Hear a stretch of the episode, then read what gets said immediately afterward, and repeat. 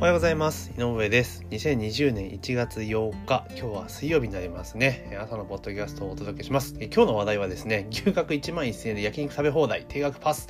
っていうのがですね、えー、先日発表されたんですよね。で、発表されたと同時にですね、えー、急遽販売終了、予約殺到で来店できない状況にという記事がありましたので、まあ、それについてちょっとお話をしていきたいなと思います。よろしくお願いします。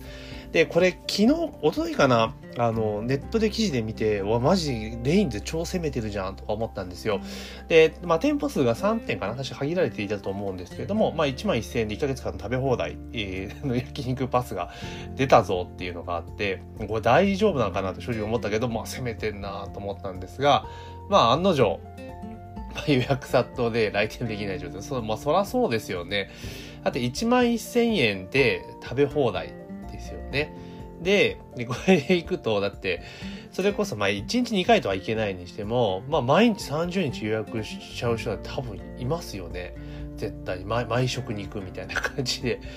ねやってしまった、そりゃ店回らんがなっていうやつですよね。で、サブスクリプションサービスっていうのは基本的には、その、なんて言うんだろう。あの、普段、まあね、その3回、4、月1回か2回、1回ぐらいしか来ない人が、まあこれやることによって2回が3回になると。で、最初は、まあ物珍しさで結構来るけれども、だんだん、まあ大体2回か3回しか来ないよっていうので、まあまあ、トントンなるみたいな感じだと思うんですけど、まあこれ焼肉食べ放題1万1000円っていうのはね、ちょっとね、価格設定にもちょっと無理があったんじゃないかなと。しかもこれさ、制限が多分なかったんですよね。うん、制限なかったと思うんですよ。だから、例えば、年間で、えー、例えば、えっ、ー、と、例えば、なんて言うんだろう、1万2千円で、あ、1万あなんぼとかで、で、何回まで利用できる。だから、えー、サブスクっていうよりも、あの、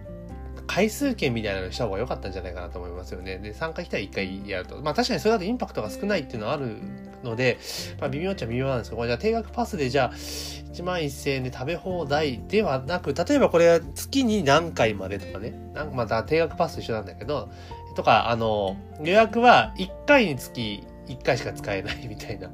あと予約来店時のみとかで行くと、まあだから実際その焼肉1万1000円定額っていうのは多分ね、そもそも無理だったんだろうなっていうふうに思いますよね。うん。だからまあ、ね、食べ放題ってそもそもね、もともとは利益が出るような仕組みになっているにもかかわらず、それをね、アホみたいに呼んでしまうとっていうのは、まあちょっと、そもそも企画の段階で甘かったんかなっていう気はしますね。多分おそらく牛学自体も、えー、3店舗ぐらいなんで、あの、そんなに告知もしないし、まあ大丈夫だろう と思って、多分、多分実験だと思うんですよね。え、トライアルだと思うんですけど、やってみたら、まあ偉い目にあったと。うん、この拡散力半端ねえみたいな感じになって、まあなったんでしょうね。うん。で、テレビやネットで紹介されたら、もうそれは一気に来ちゃいますよ。焼肉だって1万1000円で月食べ放題で、確か牛角の、その、なんだろう、3000円ぐらいのコースがあるんですよね。食べ放のコースがあって。それだって3回行ったら、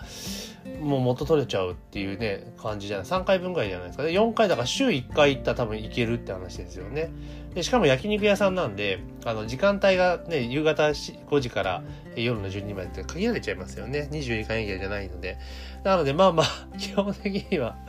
あの、あれですよね。で、えー、すでにパスを購入している引き続き利用可能ですが、翌月以降の更新も停止されるため、現在残っている期間食べ放題は終了に。残ってる期間分、だから買った方は1ヶ月分だけとりあえず、とりあえずいけるぞ、みたいな感じなんですね。うん。で、えー、まあそれ以外もちょっと一回休止するぞというような感じなんですね。で、えー、残り期間利用対象店は45店分拡大して対応するだから、えー、当初は3点限定だったんだけれども、まあ、か、か、ね、処理 しきれないから、あの、他45点でも使えるぞっていう風に変えたみたいですね。これ FC なんですけど、本部は負担するんですかね。うん。すごいですよね。で、これあれなんですね。11月29日からは、えっ、ー、と、発売されていて、だから、スタート段階ではやっぱり口コミ、口コミというかそんなに、だから話題になってなかったんですよね。ただ1月5日にツイッターで、あの、話題になった結果、テレビとか一気に報道されて、えー、6、7、2日でアウトみたいな感じだ。すげえなっていう。やっぱりこの SNS の、こうツイッターとかの拡散力っていうのは半端ないんですね。うん、だから、これはね、まあ、もうちょっとね、あの、柔らかいやつが多分ここまで跳ねなかったと思うんだけれども、やっぱり1万1000円で食べ放題っていうのは、ね、何回も食べられるっていうのはやっぱり衝撃ですよね。まあ、それはこんだけ広がるかなっていうところですけれども、まあ、これでいくと、だから、例えばこれが1万1000円だと、まあちょっとね、あの、まあ税抜き1万円じゃないですか。だから、まあまあいいかな、みたいな感じだけれども、これは例えば、あの、2万円とかぐらいだったら多分ちょっとね、ハードル高かったと思うんですよね。2万円で食べ放題とかになると、まあまあ、ちょっと最初に買うハードルっていうのは上がるんでっていうのがあると思うんですよね。だからこれがちょっと衝撃的な食べ放題であったら、例えば、あの、なんつうのかな、えっと、あれじゃないですか。1回あたりの、例えば、え食べ放題、サブスクの金額が、例えば2万円とか月2万円ですと。で、例えば3ヶ月パックみたいなの買ってもらったら、例えば月あたりが1万7000円とかなるとかにして、ちょっとずつ下がっていって、例えばじゃあ12ヶ月分、1年分のパスカードを買ってもらったら、それこそ月1万円で12万円で食べられるみたいなのにすれば、多分、ここまでやられやられなかったんじゃないかなって気がしますけどね。うん。だからちょっとね、これ、インパクトがやっぱありすぎなので、これすごいなと思いますね。多分あの、なんだ、私の古巣のドーナツ屋さんでもこれやったら多分こういうのやったら多分すごい跳ねるんだろうなと思いますよね。1ヶ月食べ放、ドーナツ食べ放題みたいな感じで多分、あの、やったらえらい目に遭うんだろうなって。まあ、把握設定誤ったら多分大変なことになるかなって気がしますね。だからドーナツの場合だと、例えば、えー、それこそ単価安いので、多分これ結構な金額取らないと。例えば、えー、食べ放題っていうよりも、えー、このパスカードを持ってると、例えば1回あたり、えー、1000円でドリンク1杯とドーナツ食べ放題。食べ放題かな。にしてみれば、1回あたり1000円か。だからそれで1000円で課金できればまあいいかな。だからこの権利を買うのにいくらか払って、で、それで1回あたり1000円でいけるみたいな感じにすると、二段構えにすると良かったんじゃないかなと思いますよね。だからこの、金額のため1ヶ月食べ放題のサブスクも、まずは最初に権利を買うのをスタートする。例えば、この1ヶ月食べ放題の権利を買うのに、例えば、えー、2万円ですと。で、これを買ってくれたら、えー、月1万1000円で食べ放題できますよ、みたいな感じに多分した子だったんですよね。多分、最初権利を買わせて、その特典として、例えば1回あたりの食べ放題が、えー、1500円で食べ放題になります。ただ3000円のコースは1500円食べ放題になりますよ、みたいなやつだったら多分、もうちょっとこう荒れずに済んだんじゃないかなと 個人的には思いますけどね。うん、だから、やっぱりこれぐらいのインパクトがある施策であれば、あの、結局は口コミで広がって、どっかのタイミングでツイッターでバズるっていうパターンなんだなっていう、ケースですよね。だってこれ12、11月の29日からやってるわけですから、1ヶ月間は売ってたわけじゃないですか、普通に。だけどそんな今跳ねなかったわけです。まあ知る人ぞ知るサービスだったってわけですよね。で、この期間に買った人で、えー、多分ね、えーもうなんかほとんどどんどん期限は切れてってると思うんだけれども、多分知り上がりに増えてると思うんですよ。で、一気に年明けて、この1月のツイッターでドカンと跳ねたわけですよね。誰かが何の気なしにアップして、で、これも多分そんなにあの、たまたまフォロワーの多い人がその投稿を見つけたんでしょうね、多分ね。でもこれすげえと思ってリツイートかなんかしたら一気にバズったみたいな感じだと多分思うんで。うん、だから、まあだからそういう、こういうのもだかある程度そのインパクトがある施策で、これ期間限定だったらいいんですよ。1ヶ月間だけとか。で、期間限定で発売しますよっていうようなプロモーションで、えー、仕掛けていくっていうのでもいいのかなっていう気がしますけどね。うん。いや、ツイッターでバズった瞬間にもやると。だから、なんかそういう感じでちょっとね、うまく復興かけた形にやっといた方が良かったんじゃないかなと思いますけど、でも、そのマーケティングの手法としては、まあ1ヶ月間、まあ、まあ1ヶ月の期間がね、その人によってどう、どうなるかわからないけれども、ケースによってね。だけど、今回少なくとも事実としては、こういうインパクトのある施策をやって、要は店での告知だけだと思うんですよ。店でスタッフとして今こういうのやってるんですけど、どうですかって告知で1ヶ月間はとりあえずそのバズらなくて済んだわけですよね。うん。だから、それでうまくじわじわ広げていって、例えば広げて、まあ1月から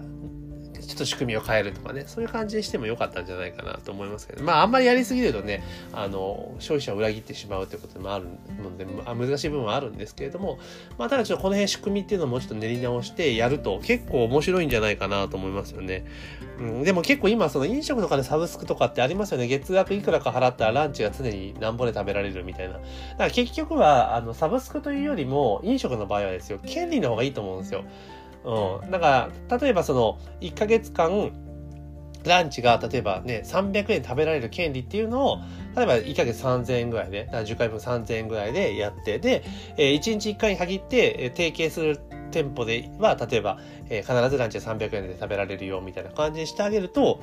まあ、よく逆にいいんじゃないかなって気もします。なんかやってますよね。あのどっか多分ね、あの、あったはずです、そういうサービスが。うん、なんかこのポッドキャストでも取り上げたと思うんですけど、値段ちょっと忘れましたけど、そういうサブスク、地域をやった、その、ランチパックみたいなのでやってましたよね。そういうパスカードみたいなやつ。だからそういうのをうまくやってったらいいんじゃないかなと思いますけどね。うん、だから権利を売るっていうこと。だからよくあの、クラウドファンディングとかでやってるじゃないですか。飲食とかで、権利を売るみたいな。で、それで持ってると、えー、月いくらで安くで食べられる。1回あたりがすごい安く食べられるみたいなのがいいですよね。そしたら、その、そのなんだろう、権利を買った人の顧客リストがあるので、で、しかもそのうまく、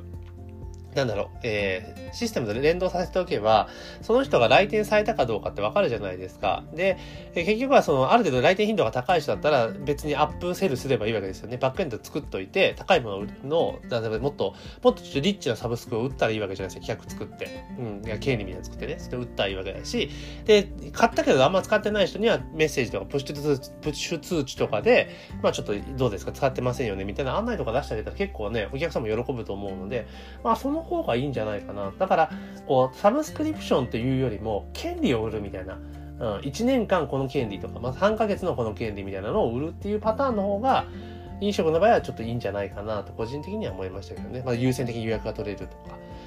うん、その方がいいんじゃないかなというふうに思いました。というわけで今日はですね、あの、企画のあまりに攻めた企画ですよね。予想通りだったんですけど、まあでもやっぱりね、こういうインパクトのある企画でバズったら瞬間でお客さんが殺到するっていういい事例だと思うので、まあこれをね、ケースを参考にして、まあ自社のあのいろんなプロモーションの仕組みとかね、企画を考えると、まあ結構面白いんじゃないかなというふうに思っております。というわけで本日はですね、えね、牛角の1万1000のサブスクが、えー、大フィーバーして終了になったということをテーマにお話をさせていただきだきました。えー、本日のポッドキャストは以上です。えー、今日も一日頑張っていきましょう。